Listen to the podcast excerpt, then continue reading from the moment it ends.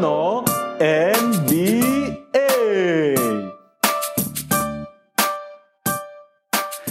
Γεια σας και καλώς ήρθατε στο Μόνο NBA. Σήμερα θα μιλήσουμε για το γεγονός πως ο Jimmy Butler δεν είναι All-Star. Θα μιλήσουμε επίσης για την επάνωδο των Toronto Raptors, την εκρανάσταση των Washington Wizards και θα τελειώσουμε με τον έναν και μοναδικό Chris Paul και τα απίστευτα πράγματα που κάνει στο Phoenix. Είμαι ο Παύλος Καπάνταης και ξεκινάμε τώρα.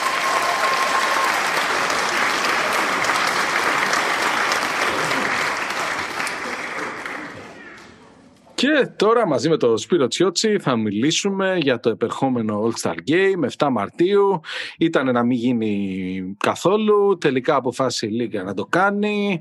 Βγήκε ο Λεμπρόν, έκραξε τη Λίγκα. Ακολούθησε ο Κουάι, έκραξε και αυτός τη Λίγκα. Βγήκε και ο δικός μας ο Γιάνναρος και είπε ότι πει ο αρχηγός Λεμπρόν. Τέλος πάντων, παρόλα αυτά, είναι πολλά τα λεφτά, είναι μεγάλη τηλεθέαση, μεγάλες οι ανάγκες της Λίγκας ε, σε αυτή τη δεύτερη σεζόν πανδημίας και το All-Star Game θα γίνει τελικά, θα γίνει χωρίς οπαδούς, θα γίνει στην Ατλάντα και έχουν βγει οι ομάδες, έχουν βγει οι πεντάδες οι βασικές και έχουν βγει και μοιραστήκανε και πάρα πολλές χιλόπιτες για όλους αυτούς που δεν θα είναι All-Star ε, φέτος. Σπύρο, καλώς ήρθες. Καλώς σας βρήκα για ακόμα μια φορά μια κατε, καταιγιστική εισαγωγή έτσι, ε, από τον ε, Παύλο Καβάνταη. Τι να πω εγώ τώρα, ε, πρέπει να έχεις πει γύρω στο 42% των πραγμάτων που ήθελα να πω. Έτσι. Θα κάνω μια επανάληψη σε αυτό που είπες μόνο, γιατί μου άρεσε έτσι, έτσι απλά όπως το είπε ο Γιάννης για το Λεμπρόν και ε, την ε, αρνητική του στάση απέναντι στο All Star. Βγήκε ο Γιάννης και είπε πολύ απλά μια πολύ απλή φράση όμως που δείχνει ε, και το χαρακτήρα του Γιάννη και το σεβασμό του απέναντι στο Λεμπρόν. Είπε πολύ απλά ό,τι πει ο μεγάλος. Πολύ σωστά. Ε, Εντάξει, πέρυσι τα Χριστούγεννα ήθελε να βάλει αυτό στο στέμα, δεν του βγήκε στα playoff. Ελπίζω να του βγει φέτος, ελπίζω να του βγει του χρόνου, ελπίζω να γίνει αυτός ο μεγάλος. Αλλά εγώ θέλω να ξεκινήσω υποχρεωτικά με το γεγονός ότι ο Jimmy Butler δεν είναι All-Star φέτος. Πάλι στους τελικούς του hit θα βλέπουμε. Ε, ναι, ήταν, ε, αποτέλεσε μια μεγάλη έκπληξη αυτό. Ε, υπάρχει και ένα, δεν ξέρω, μια, μυθο, ε, πάει να αναπτυχθεί μια μυθολογία ότι έστειλε, λέει, ε, γράμμα ότι θα πάει ε, μόνο αν πάει μαζί του και ο Αντεμπαγιό και του είπαν ότι όχι δεν γίνεται και τελικά δεν θα πάει, δεν ξέρουμε κατά πόσο αυτό είναι εγώ θεωρώ ότι είναι ράδιο Αρβίλα πάντως. Το πρώτος, ο πρώτος που το έβγαλε ήταν blog των Miami Heat, για να ξέρουμε. Ναι. Ε, είναι και, πώς το, και φρέσκο για να ξέρουμε αν ευσταθεί, αν διαψευστεί από ένα σημείο και μετά. Ε, εντάξει, πολύ, πολύ μεγάλη έκπληξη γιατί το All-Star Game ουσιαστικά είναι ένα publicity stand για να ανεβάσει το, το NBA σαν λίγα. Ποιος καλύτερος από τον ε, Jimmy Butler που ειδικά πέρσι απέκλεισε τον MVP ε, εμφατικά τον απέκλεισε δυστυχώς για μας αλλά η πραγματικότητα αυτή είναι ε, και κοντράρισε και τον ε, Βασιλιά. Ε, εγώ πιστεύω ότι όταν ανακοινώθηκαν και οι ρεζέρβες και δεν ήταν για άλλη μια φορά το όνομα του Τζίμι Μπάτλερ εκεί, ο Πατ Ράιλι πήγε κατευθείαν να ανοίξει σαμπάνιες. Δηλαδή θεώρησε ότι, οκ, okay, εγγυήσου ότι επιστρέφουμε στους τελικούς τώρα πια.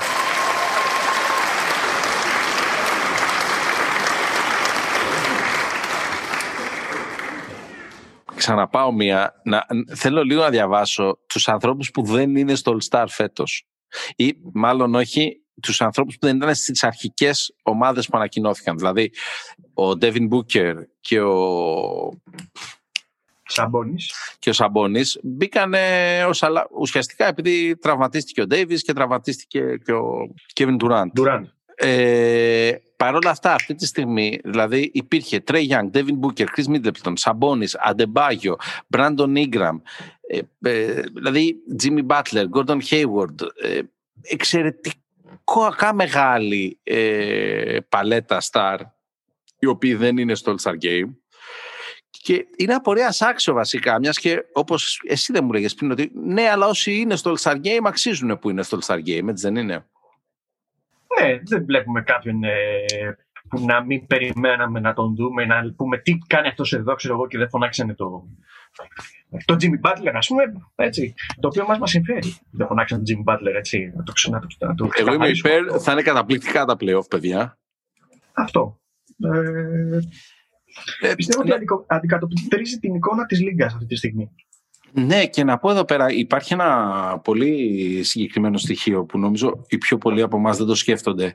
Είναι το εξής, ότι όταν όλα τα μάτς ε, φτάνουν μέχρι το 130, 125, 135, 140 πόντους, αυτό δημιουργεί ε, ένα inflation των στατιστικών πάρα πολλών παικτών. Δηλαδή, ε, ένας από τους λόγους που μας φαίνονται πάρα πολύ αυτοί που έχουν ε, μείνει απ' έξω εκτός από το καταβλητικό marketing που ξέρει να κάνει η Λίγκα στους ε, παίκτες της είναι κυρίως ότι είναι πάρα πολλοί οι παίκτες που έχουν, yeah, βάζουν πολλούς yeah. πόντους είναι πάρα πολλοί οι παίκτες που παίρνουν πιο πολλά rebound κτλ. κτλ. Δηλαδή έχει να κάνει με το scoring inflation γενικά πιστεύω το οποίο ανεβάζει και τις assist κτλ. κτλ. Παίρναμε τώρα λοιπόν στο Team Focus. Ο Γιώργος Καβάλος μας παρουσιάζει τις σκέψεις του για την επάνωδο των Toronto Raptors πριν σας μιλήσω για τους απίστευτους με διάφορους τρόπους Washington Wizards. Γιώργο, ξεκινάς. Λοιπόν, σήμερα θα σας μιλήσω για τους Toronto Raptors. Μια ομάδα την οποία κάθε μα κάθε χρονιά υποτιμώ και κάθε μα κάθε χρονιά καταφέρνουν και με βγάζουν ψέχτη. Δεν ξέρω πώς το κάνουν, αλλά το κάνουν σταθερά. Λοιπόν, είναι μια ομάδα η οποία φέτος αφού έχασε τους δύο ψηλούς που είχε, τον Μαρκ Γκασόλ και τον Σέρτζι Μπάκα στην off-season, ξεκίνησε πάρα πολύ άσχημα. Ξεκίνησε με ένα ρεκόρ 2-8, όπου ακόμα και στην Ανατολή δεν πας κάπου έτσι. Από 2-8 όμως, έχει πάει σε ένα ρεκόρ 16-16. Ήταν και 16-15 για λίγο. Είχαν και λίγο θετικό ποσοστό. Πώς το κατάφεραν αυτό; Πρέπει να το δούμε από την αρχή. Ξεκίνησαν, ακόμα και όταν ήταν 2-8, είχαν χάσει 3 4 παιχνίδια στο τελευταίο σουτ. Και ενώ είχαν έξι ήττες παραπάνω από όσες είχαν νίκες, στο point average που πόσου πόντους έχεις βάλει, πόσους πόντους έχεις φάει, ήταν ακόμα στο συν. Στο 5-8 ήταν αυτό. Και ενώ είναι ομάδα του Καναδά προφανώς, εξαιτίας του lockdown δεν παίζαν στον Καναδά, αλλά παίζαν στην Τάμπα. Το ξέρεις αυτό, Παύλο. σήμερα, χθες δηλαδή που έψαχνα για το segment το έμαθα. Ναι, καλέ, ήταν γνωστό αυτό και προσπαθούσα να καταλάβω γιατί ήταν επιχείρημα ότι είναι χειρότερα να ζεις κάπου που έχει ήλιο, ζέστη και παραλίες από το να ζεις στην πρωτεύουσα του χιονιού. Δηλαδή, είχα έτσι μια δυσκολία να πάρω στο σοβαρό το επιχείρημα. Βέβαια, απ' την άλλη, μακριά από τις οικογένειες, μακριά. Εντάξει, ναι, οκ. Okay. Ε, είναι και ένα γήπεδο το οποίο δεν ξέρεις. Δηλαδή, παίζεις εκτός έδρας όταν είσαι εντός έδρας. Πολύ σωστά, έχει... αυτό δεν το σκέφτηκα έχει πολύ πλάκα γιατί άμα δεις τα στατιστικά τους, οι Raptors εξαιτίας αυτής της ε, κατάστασης δεν είναι πολύ χειρότεροι εκτός έδρας από ότι είναι εντός έδρας. Και όσο κοιτάς τα στατιστικά τους γίνεται ακόμα πιο ενδιαφέρον.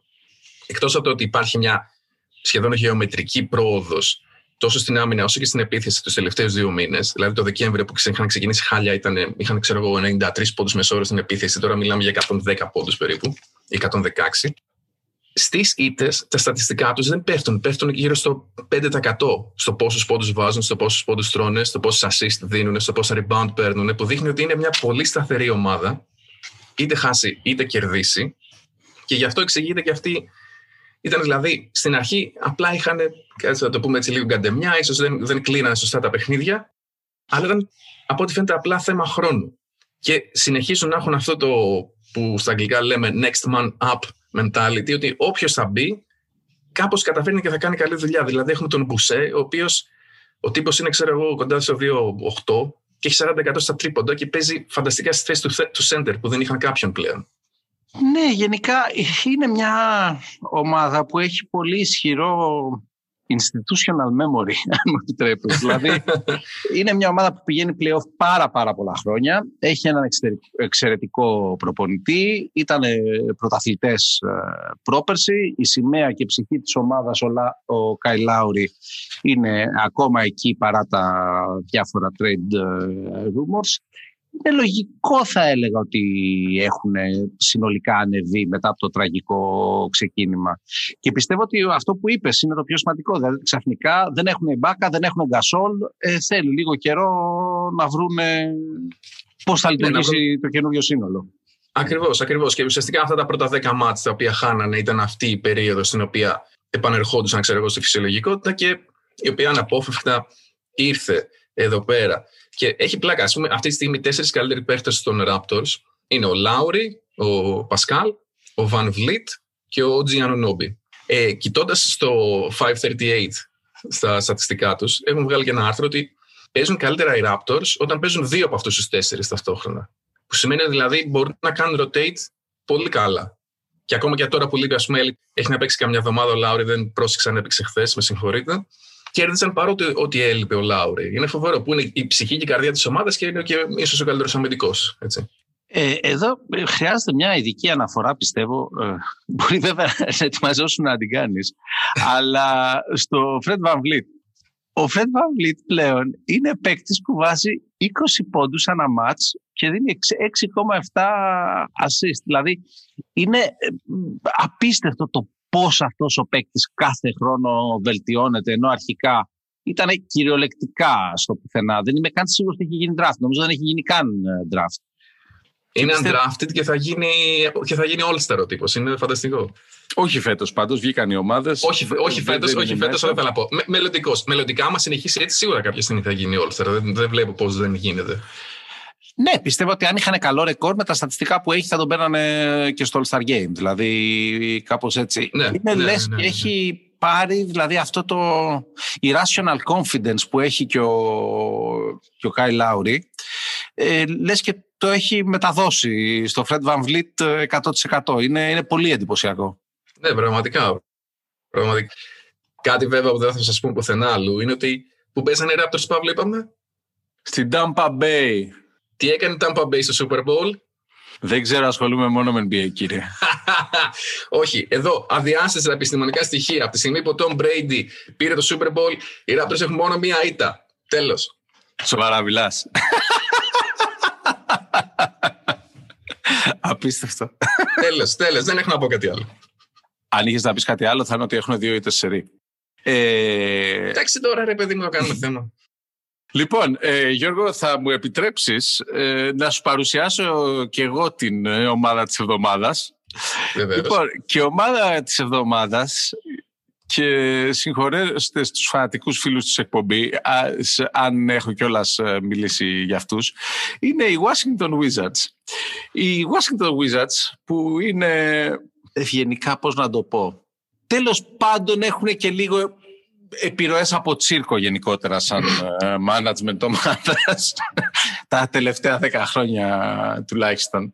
Οι Washington Wizards ε, λοιπόν όπως σας είχαμε πει ξαφνικά πήρανε και τον ε, Westbrook. Έχουν τον Bill που φέτος είναι και πρώτος σκόρ του NBA με 32,6 πόντους και ξαφνικά πήρανε και τον Westbrook.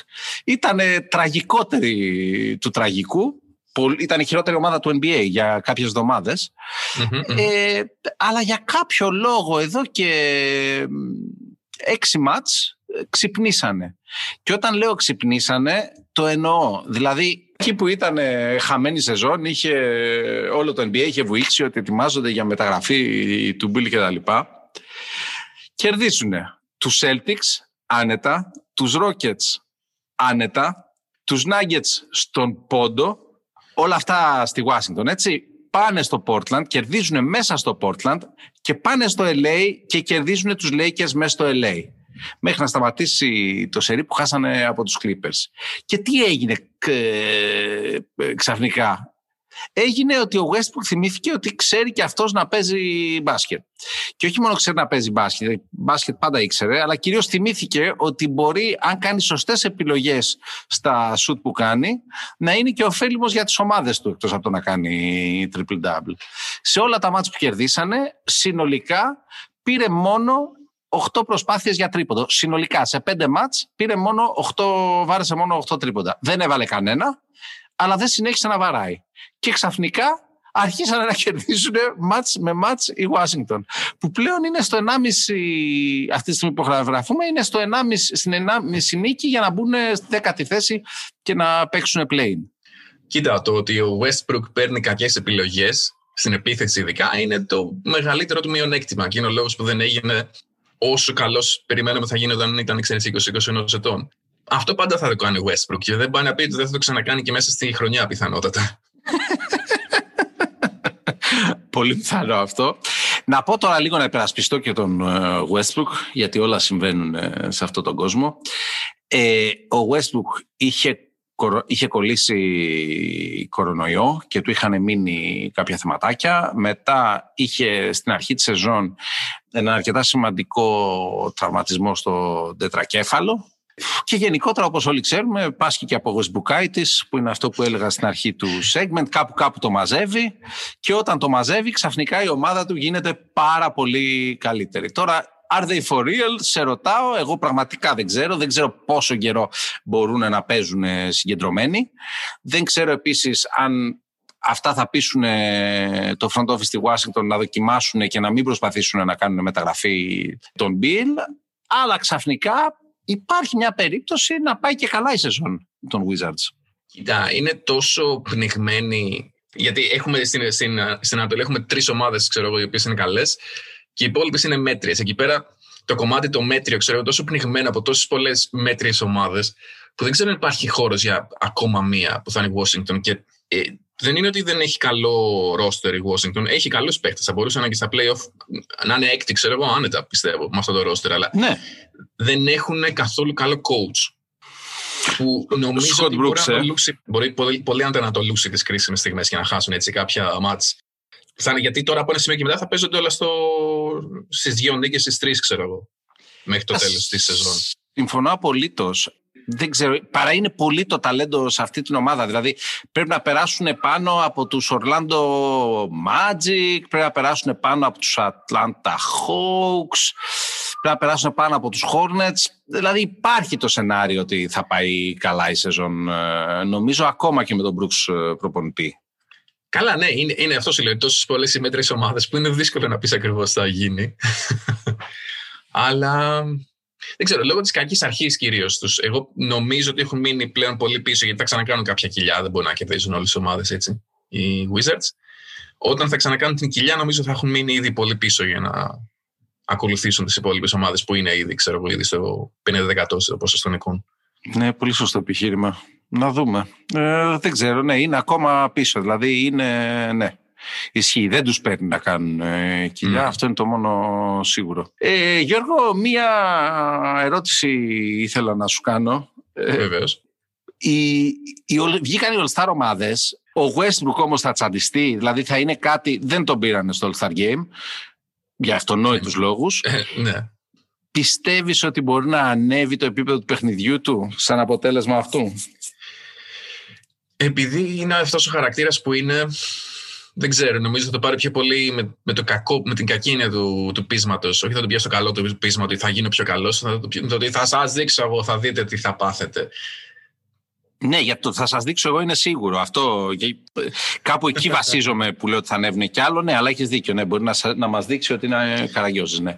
Δεν θα με παραξένευε ιδιαίτερα. Γιώργος, σε ευχαριστούμε πολύ. Καλή σου μέρα. Εγώ ευχαριστώ. Καλημέρα. Και τώρα Μάνος Στενιαδάκης από το μαγευτικό Ντίσελντορφ για να μιλήσουμε για τον έναν και μοναδικό πραγματικά τελικά Chris Paul. Μάνο, ξύπνησα σήμερα το πρωί, πρωί να το κάνει ο Θεός, τέλος πάντων, ξύπνησα σήμερα και εκεί που πήγα στα standings ήταν η Phoenix Suns η τέταρτη καλύτερη ομάδα σε όλο το NBA. Δηλαδή δεν μπορώ να το πιστέψω. Κοίταξε, και εγώ ξύπνησα σήμερα το βράδυ ε, και μπορώ να σου πω ότι δεν μου κάνει καθόλου αντίποση η θέση των Suns ε, γιατί τους παρακολουθώ το τελευταίο διάστημα κυρίως λόγω Chris Paul.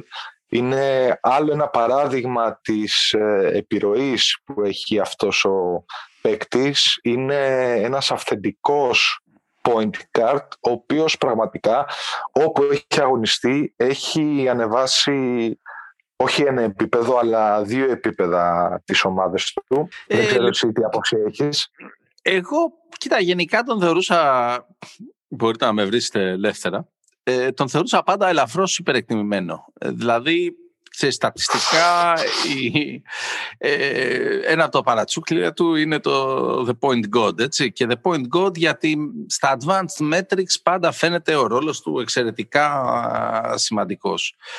Αλλά όπως και ο Χάρντεν ουσιαστικά, ε, η αδυναμία του να φτάσει μακριά στα play-off με έκανε να δυσκολεύομαι να τον πάρω στα σοβαρά. Πριν τέσσερα χρόνια ξαφνικά, με το Houston και το Harden συμπέκτη πλέον, παραλίγο να βγάλουν τους Warriors. Εκεί, εντάξει, κάπου άρχισα να τον παίρνω λίγο πιο σοβαρά. Πέρυσι πήγε στην Οκλαχώμα και ξαφνικά την έκανε σοβαρή ομάδα, παραλίγο να βγάλει και το Houston πάλι καλή ώρα στα play-off. Okay. Ακριβώς.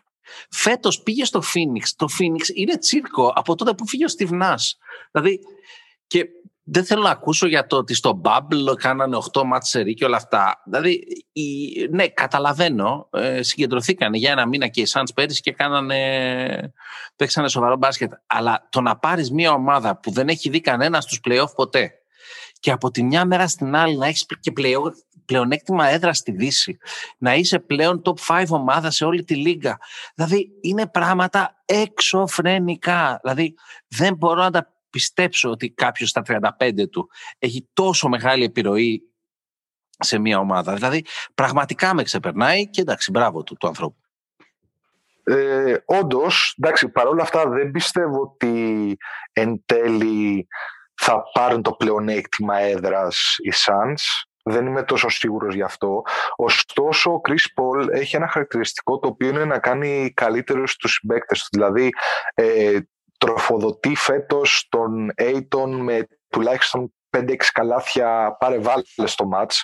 Ε, σίγουρα οι Phoenix Suns ε, ε, έχουν, τους έχει βοηθήσει μάλλον και η προσθήκη του Crowder πάρα πολύ που, okay, αν δούμε τα στατιστικά του θα σκεφτείς ότι είναι ένας παίκτης ο οποίος okay, σουτάρει μόνο τρίποντα αλλά γενικότερα ε, τους ανεβάζει και λίγο σε επίπεδο σκληράδας και ο Crowder είναι δύναμη νομίζω... γενικά. Είναι πολύ Ακριβώς. θετική addition σε οποιαδήποτε ομάδα. Αυτό όμως που πρέπει να έχουμε κατά νου είναι ότι μιλάμε για ένα παίκτη ο οποίος ακόμα και τώρα προσφέρει και αμυντικά.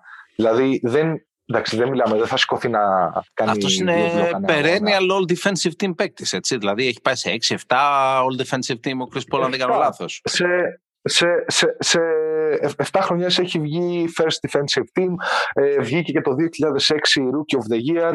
Απλά είναι ένας παίκτης ο οποίος ε, μέσα στο παιχνίδι ε, μπορεί να διακρίνει τι χρειάζεται η ομάδα του. Εάν χρειάζεται θα σκοράρει και εάν χρειάζεται θα πασάρει. Έτσι, ε, μιλάμε ότι έχει, εντάξει, career stats έχει μέσω όρο 18,5 πόντους και 9,5 assist έτσι, σε 15 χρόνια.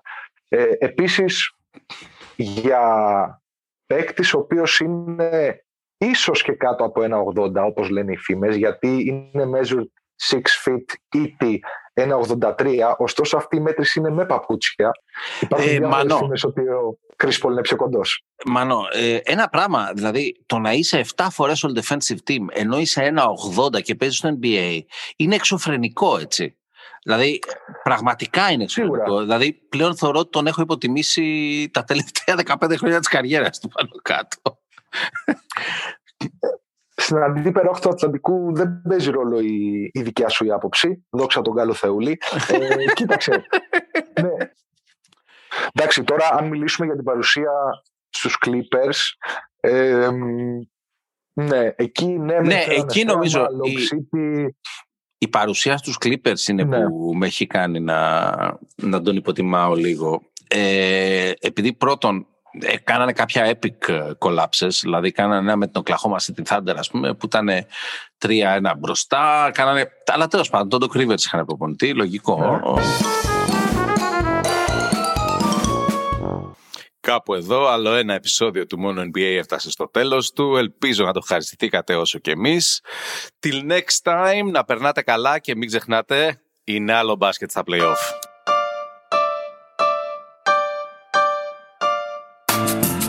Μόνο